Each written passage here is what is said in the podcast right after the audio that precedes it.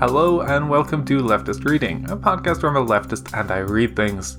Today we're continuing with Mao's On Practice and Contradiction, and we're in the Chunky Contradiction chapter.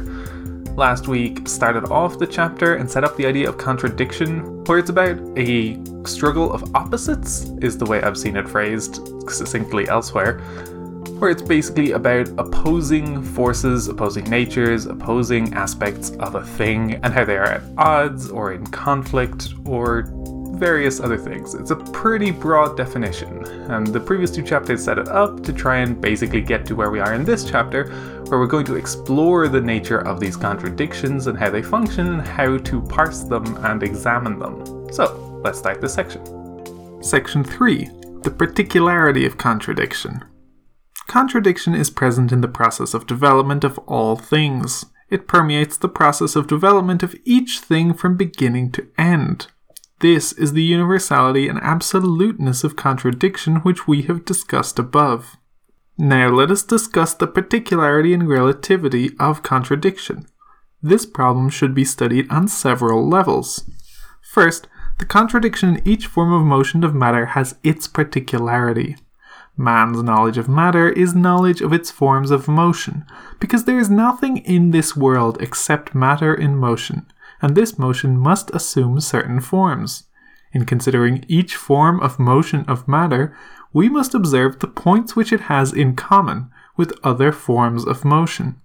But what is especially important and necessary, constituting as it does the foundation of our knowledge of a thing, is to observe what is particular to this form of motion of matter, namely, to observe the qualitative difference between this form of motion and other forms.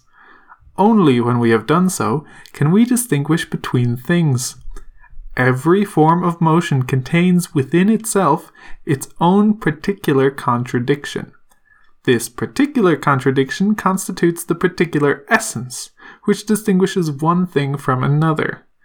It is the internal cause, or as it may be called, the basis for the immense variety of things in the world. There are many forms of motion in nature mechanical motion, sound, light, heat, electricity, dissociation, combination, and so on. All these forms are interdependent, but in its essence, each is different from the others. The particular essence of each form of motion is determined by its own particular contradiction. This holds true not only for nature but also for special and ideological phenomena. Every form of society, every form of ideology, has its own particular contradiction and particular essence. The sciences are differentiated precisely on the basis of the particular contradictions inherent in their respective objects of study. Thus, the contradiction peculiar to a certain field of phenomena constitutes the object of study for a specific branch of science. For example, positive and negative numbers in mathematics, action and reaction in mathematics, positive and negative electricity in physics, dissociation and combination in chemistry, forces of production and relations of production, classes and class struggle in social science offense and defense in military science, idealism and materialism, the metaphysical outlook and the dialectical outlook in philosophy, and so on. All these are the objects of study of different branches of science precisely because each branch has its own particular contradiction and particular essence. Of course, unless we understand the universality of contradiction, we have no way of discovering the universal cause or universal basis for the movement or development of things. However, unless we study the particularity of contradiction, we have no way of determining the particular essence of a thing, which differentiates it from other things. No way of discovering the particular cause or particular basis for the movement or development of a thing and no way of distinguishing one thing from another or of demarcating the fields of science. As regards the sequence in the movement of man's knowledge, there is always a gradual growth from the knowledge of individual and particular things to the knowledge of things in general. Only after man knows the particular essence of many different things can he proceed to generalization and know the common essence of things. When man attains the knowledge of this common essence, he uses it as a guide and proceeds to study various concrete things which have not yet been studied, or studied thoroughly, and to discover the particular essence of each. Only thus is he able to supplement, enrich, and develop his knowledge of their common essence, and prevent such knowledge from withering or petrifying. These are the two processes of cognition one from the particular to the general, and the other from the general to the particular. Thus, cognition always moves in cycles, and, so long as scientific method is strictly adhered to, each cycle advances human knowledge a step higher, and so makes it more and more profound. Where our dogmatists err on this question is that, on the one hand, they do not understand that we have to study the particularity of contradiction and know the particular essence of individual things before we can adequately know the universality of contradiction and the common essence of things, and that, on the other hand, they do not understand that, after knowing the common essence of things, we must go further and study the concrete things that have not yet been thoroughly studied or have only just emerged. Our dogmatists are lazy bones. They refuse to undertake any painstaking study of concrete things. They regard general truths as emerging out of the void. They turn them into purely abstract, unfathomable formulae, and thereby completely deny and reverse the normal sequence by which man comes to know truth nor do they understand the interconnection of the two processes in cognition, from the particular to the general, and then from the general to the particular. They understand nothing of the Marxist theory of knowledge. It is necessary not only to study the particular contradiction and the essence determined thereby of every great system of the forms of motion of matter, but also to study the particular contradiction and the essence of each process in the long course of development of each form of motion of matter. In every form of motion, each process of development which is real and not imaginary is qualitatively different. Our study must emphasize and start from this point. Qualitatively different contradictions can only be resolved by qualitatively different methods. For instance, the contradiction between the proletariat and the bourgeoisie is resolved by the method of socialist revolution. The contradiction between the great masses of the people and the feudal system is resolved by the method of democratic revolution. The contradiction between the colonies and imperialism is resolved by the method of national revolutionary war. The contradiction between the working class and the peasant class in socialist society is resolved by the method of collectivization and mechanization in agriculture. Contradiction within the Communist Party is resolved by the method of criticism and self criticism. The contradiction between society and nature is resolved by the method of developing the productive forces. Processes change.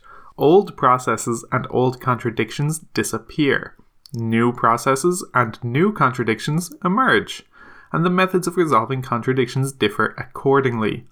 In Russia, there was a fundamental difference between the contradiction resolved by the February Revolution and the contradiction resolved by the October Revolution as well as between the methods used to resolve them. The principle of using different methods to resolve different contradictions is one which Marxist Leninists must strictly observe. The dogmatists do not observe this principle.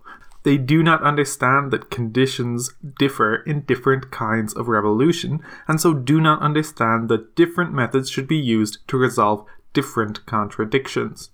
On the contrary, they invariably adopt what they imagine to be an unalterable formula and arbitrarily apply it everywhere, which only causes setbacks to the revolution or makes a sorry mess of what was originally well done. In order to reveal the particularity of the contradictions in any process in the development of a thing, in their totality or interconnections, that is, in order to reveal the essence of the process, it is necessary to reveal the particularity of the two aspects of each of the contradictions in that process. Otherwise, it will be impossible to discover the essence of the process. This likewise requires the utmost attention in our study. There are many contradictions in the course of the development of any major thing.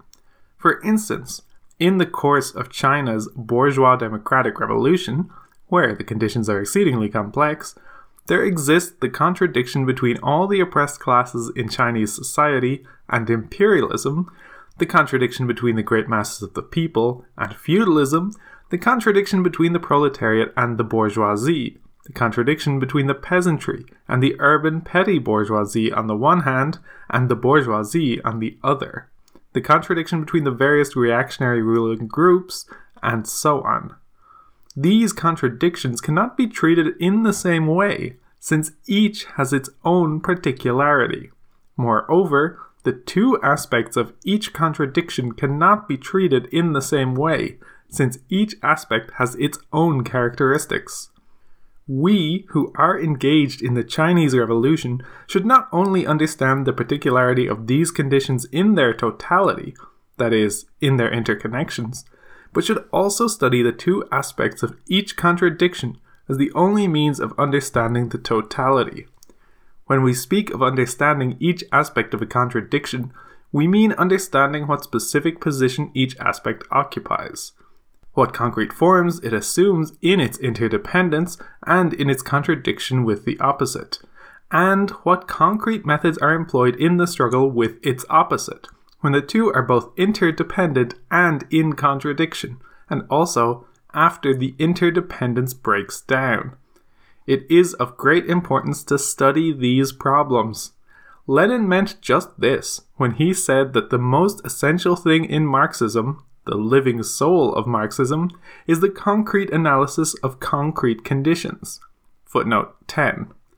Our dogmatists have violated Lenin's teachings.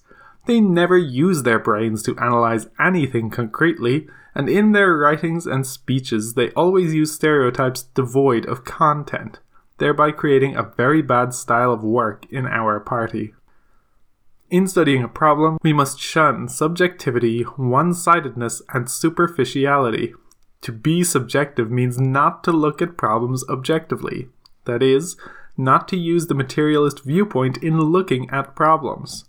I have discussed this in my essay on practice, this volume, chapter 3. To be one sided means not to look at problems all sidedly.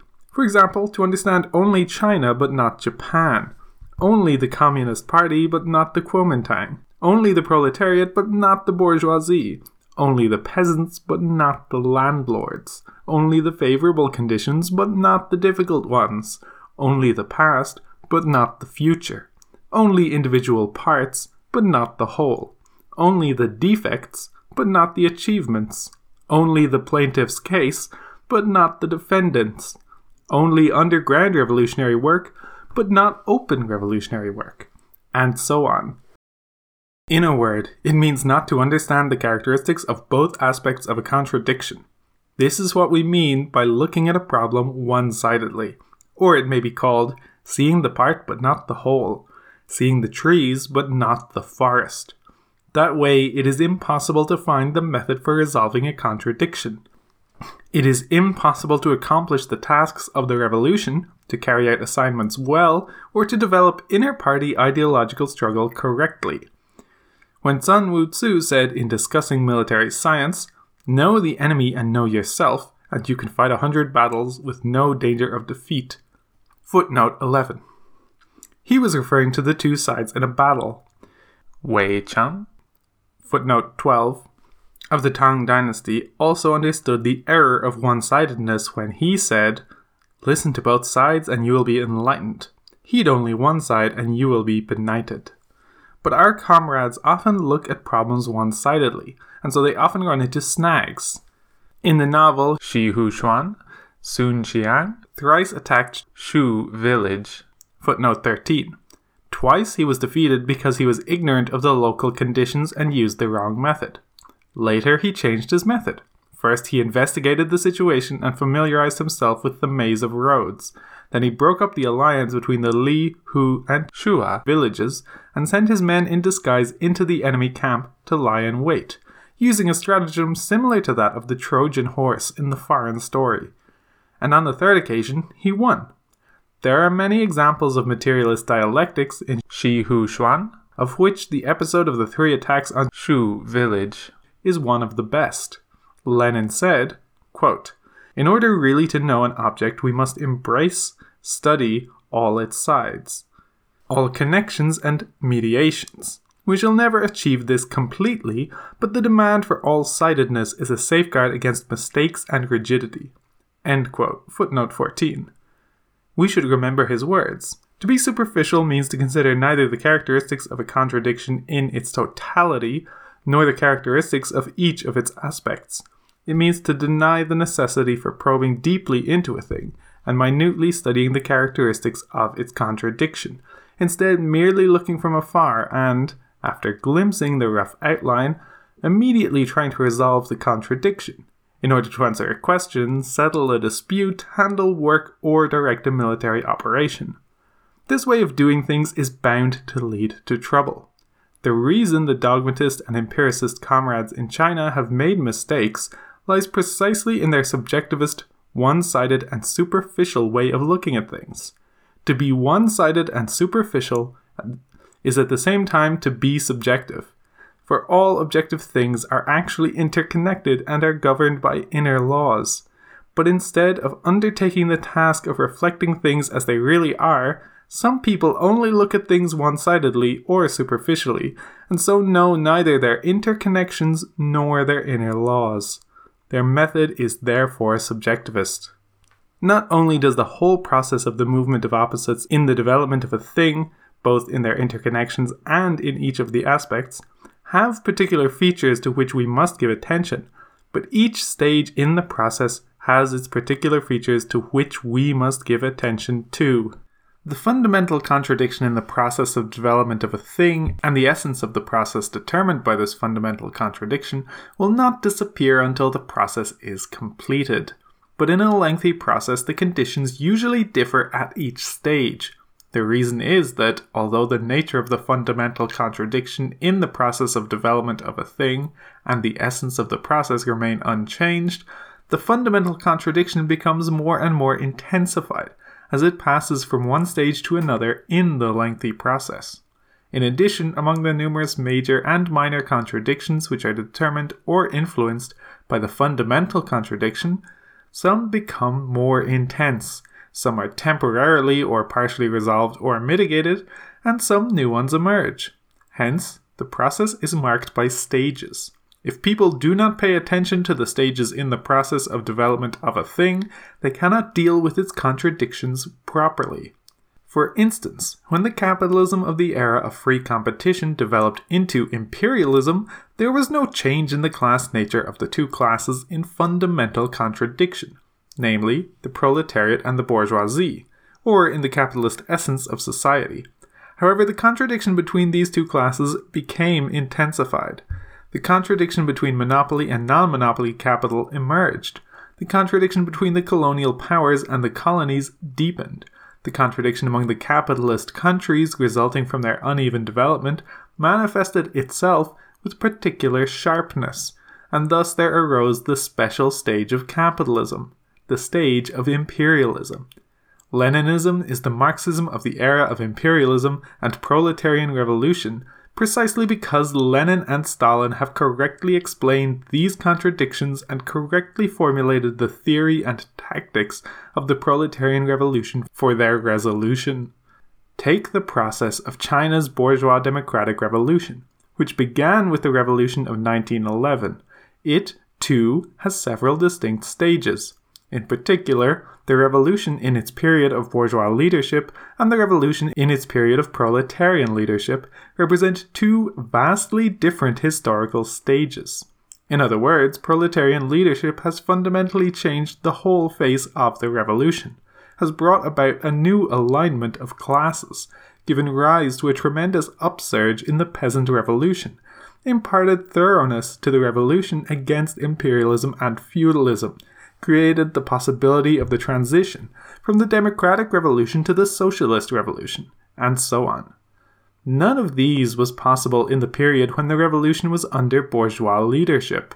Although no change has taken place in the nature of the fundamental contradiction in the process as a whole, i.e., in the anti imperialist, anti feudal, democratic revolutionary nature of the process, the opposite of which is its semi colonial and semi feudal nature.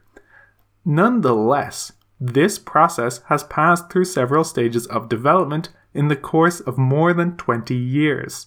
During this time, many great events have taken place.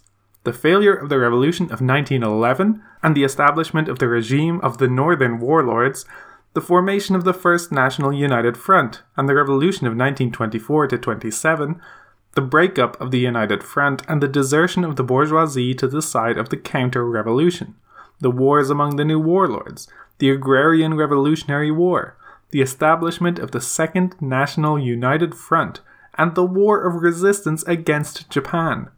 These stages are marked by particular features, such as the intensification of certain contradictions, e.g., the Agrarian Revolutionary War and the Japanese invasion of the four northeastern provinces, the partial or temporary resolution of other contradictions, e.g., the destruction of the northern warlords and our confiscation of the land of the warlords, and the emergence of yet other contradictions, e.g., the conflicts among the new warlords, and the landlords' recapture of the land after the loss of our revolutionary base areas in the south. In studying the particularities of the contradictions at each stage in the process of the development of a thing, we must not only observe them in their interconnections or their totality, we must also examine the two aspects of each contradiction. For instance, consider the Kuomintang and the Communist Party. Take one aspect, the Kuomintang. In the period of the First United Front, the Kuomintang carried out Sun Yat-sen three great policies of alliance with Russia cooperation with the Communist Party, and assistance to the peasants and the workers. Hence, it was revolutionary and vigorous. It was an alliance of various classes for the democratic revolution. After 1927, however, the Kuomintang changed into its opposite and became a reactionary bloc of the landlords and big bourgeoisie. After the Sian incident in December 1936, it began another change in the direction of ending the civil war and cooperating with the Communist Party for joint opposition to Japanese imperialism. Such have been the particular features of the Kuomintang in the three stages. Of course, these features have arisen from a variety of causes. Now take the other aspect the Chinese Communist Party. In the period of the First United Front, the Chinese Communist Party was in its infancy. It courageously led the revolution of 1924 to 27, but revealed its immaturity in its understanding of the character, the tasks, and the methods of the revolution, and consequently it became possible for Chen Tu-hsiuism which appeared during the latter part of this revolution, to assert itself and bring about the defeat of the revolution. After 1927, the Communist Party courageously led the Agrarian Revolutionary War and created the Revolutionary Army and revolutionary base areas.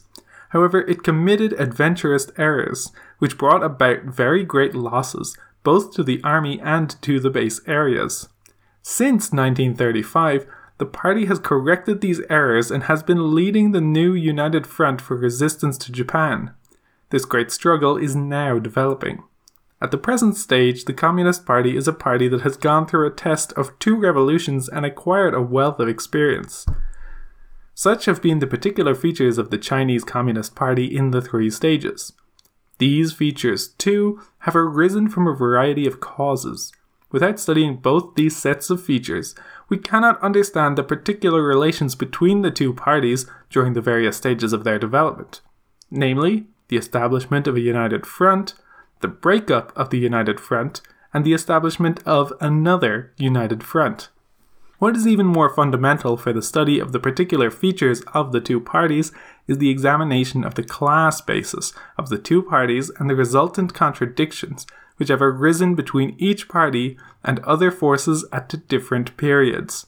For instance, in the period of its first cooperation with the Communist Party, the Kuomintang stood in contradiction to foreign imperialism and was therefore anti imperialist. On the other hand, it stood in contradiction to the great masses of the people within the country. Although in words it promised many benefits to the working people, in fact it gave them little or nothing. In the period when it carried on the anti communist war, the Kuomintang collaborated with imperialism and feudalism against the great masses of the people and wiped out all the gains they had won in the revolution, and thereby intensified its contradictions with them. In the present period of the anti Japanese war, the Kuomintang stands in contradiction to Japanese imperialism and wants cooperation with the Communist Party, without, however, relaxing its struggle against the Communist Party and the people, or its oppression of them. As for the Communist Party, it has always, in every period, stood with the great masses of the people against imperialism and feudalism, but in the present period of the anti Japanese war, it has adopted a moderate policy towards the Kuomintang and the domestic feudal forces because the Kuomintang has strongly favored resisting Japan. The above circumstances have led sometimes to an alliance between the two parties, sometimes to struggle between them, and even during the periods of alliance, there has been a complicated state of simultaneous alliance and struggle.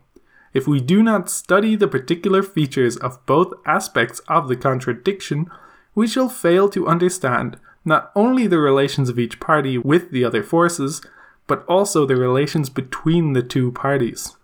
It can thus be seen that in studying the particularity of any kind of contradiction, the contradiction in each form of motion of matter, the contradiction in each of its processes of development, the two aspects of the contradiction in each process, the contradiction at each stage of a process, and the two aspects of the contradiction at each stage. In short, in studying the particularity of all these contradictions, we must not be subjective and arbitrary, but must analyze it concretely. Without concrete analysis, there can be no knowledge of the particularity of any contradiction.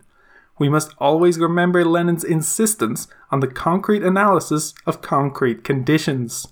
Marx and Engels were the first to provide us with excellent models of such concrete analysis.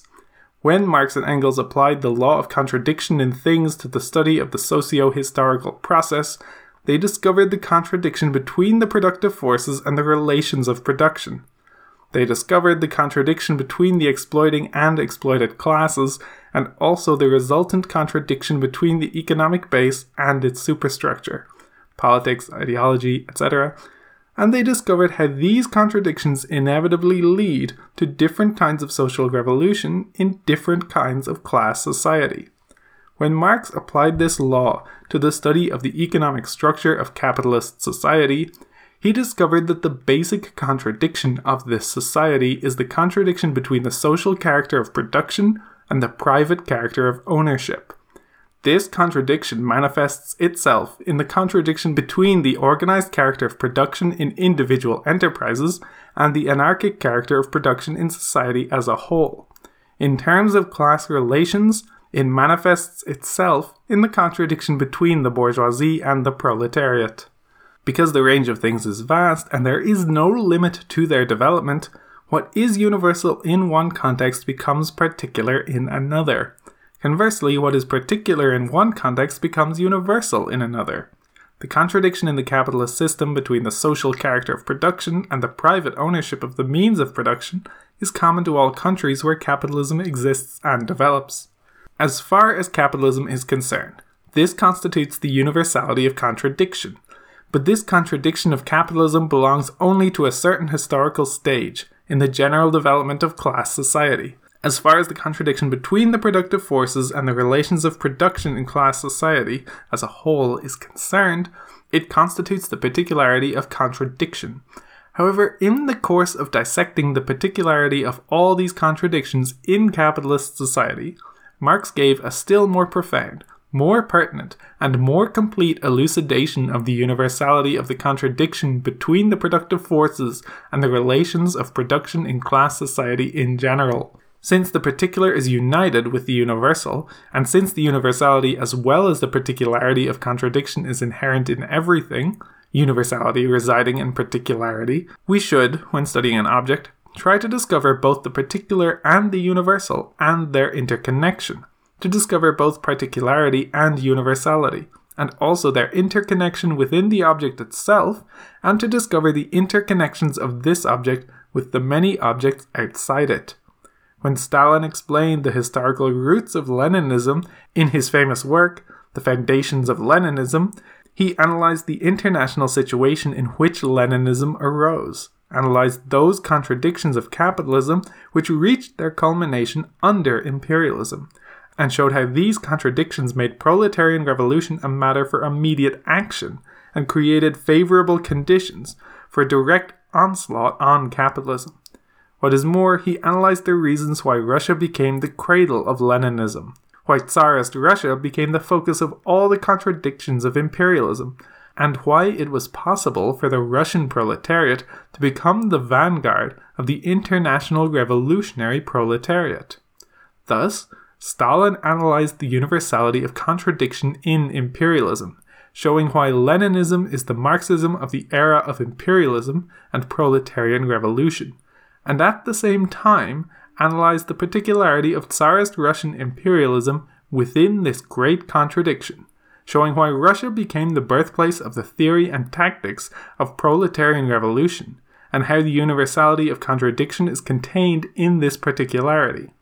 Stalin's analysis provides us with a model for understanding the particularity and universality of contradiction and their interconnection. On the question of using dialectics in the study of objective phenomena, Marx and Engels, and likewise Lenin and Stalin, always enjoined people not to be in any way subjective and arbitrary, but from the concrete conditions in the actual objective movement of these phenomena to discover the concrete contradictions, the concrete position of each aspect of every contradiction, and the concrete interrelations of the contradictions. Our dogmatists do not have this attitude in study and therefore can never get anything right. We must take warning from their failure and learn to acquire this attitude, which is the only correct one in study. The relationship between the universality and the particularity of contradiction is the relationship between the general character and the individual character of contradiction. By the former, we mean that contradiction exists in and runs through all processes from beginning to end. Motion, things, processes, thinking, all are contradictions. To deny contradiction is to deny everything. This is a universal truth for all times and all countries, which admits of no exception. Hence the general character, the absoluteness of contradiction. But this general character is contained in every individual character. Without individual character, there can be no general character. If all individual character were removed, what general character would remain? It is because each contradiction is particular that individual character arises all individual character exists conditionally and temporarily, and hence is relative. The truth concerning general and individual character, concerning absoluteness and relativity, is the quintessence of the problem of contradiction in things. Failure to understand it is tantamount to abandoning dialectics. And that's it for this week. Next week, we'll be continuing with this chapter. If you have any questions, comments, corrections, suggestions, you can email leftistreading at gmail.com or contact the show on Twitter at leftistreading. This show is hosted on the Abnormal Mapping Network. You can go to abnormalmapping.com to find this and lots of other leftist podcasts about video games, movies, anime, books. Our intro and outro music is Decisions by Eric Matyas. You can find it and more of his work on soundimage.org. That's all for this week. Thank you for listening, keep reading.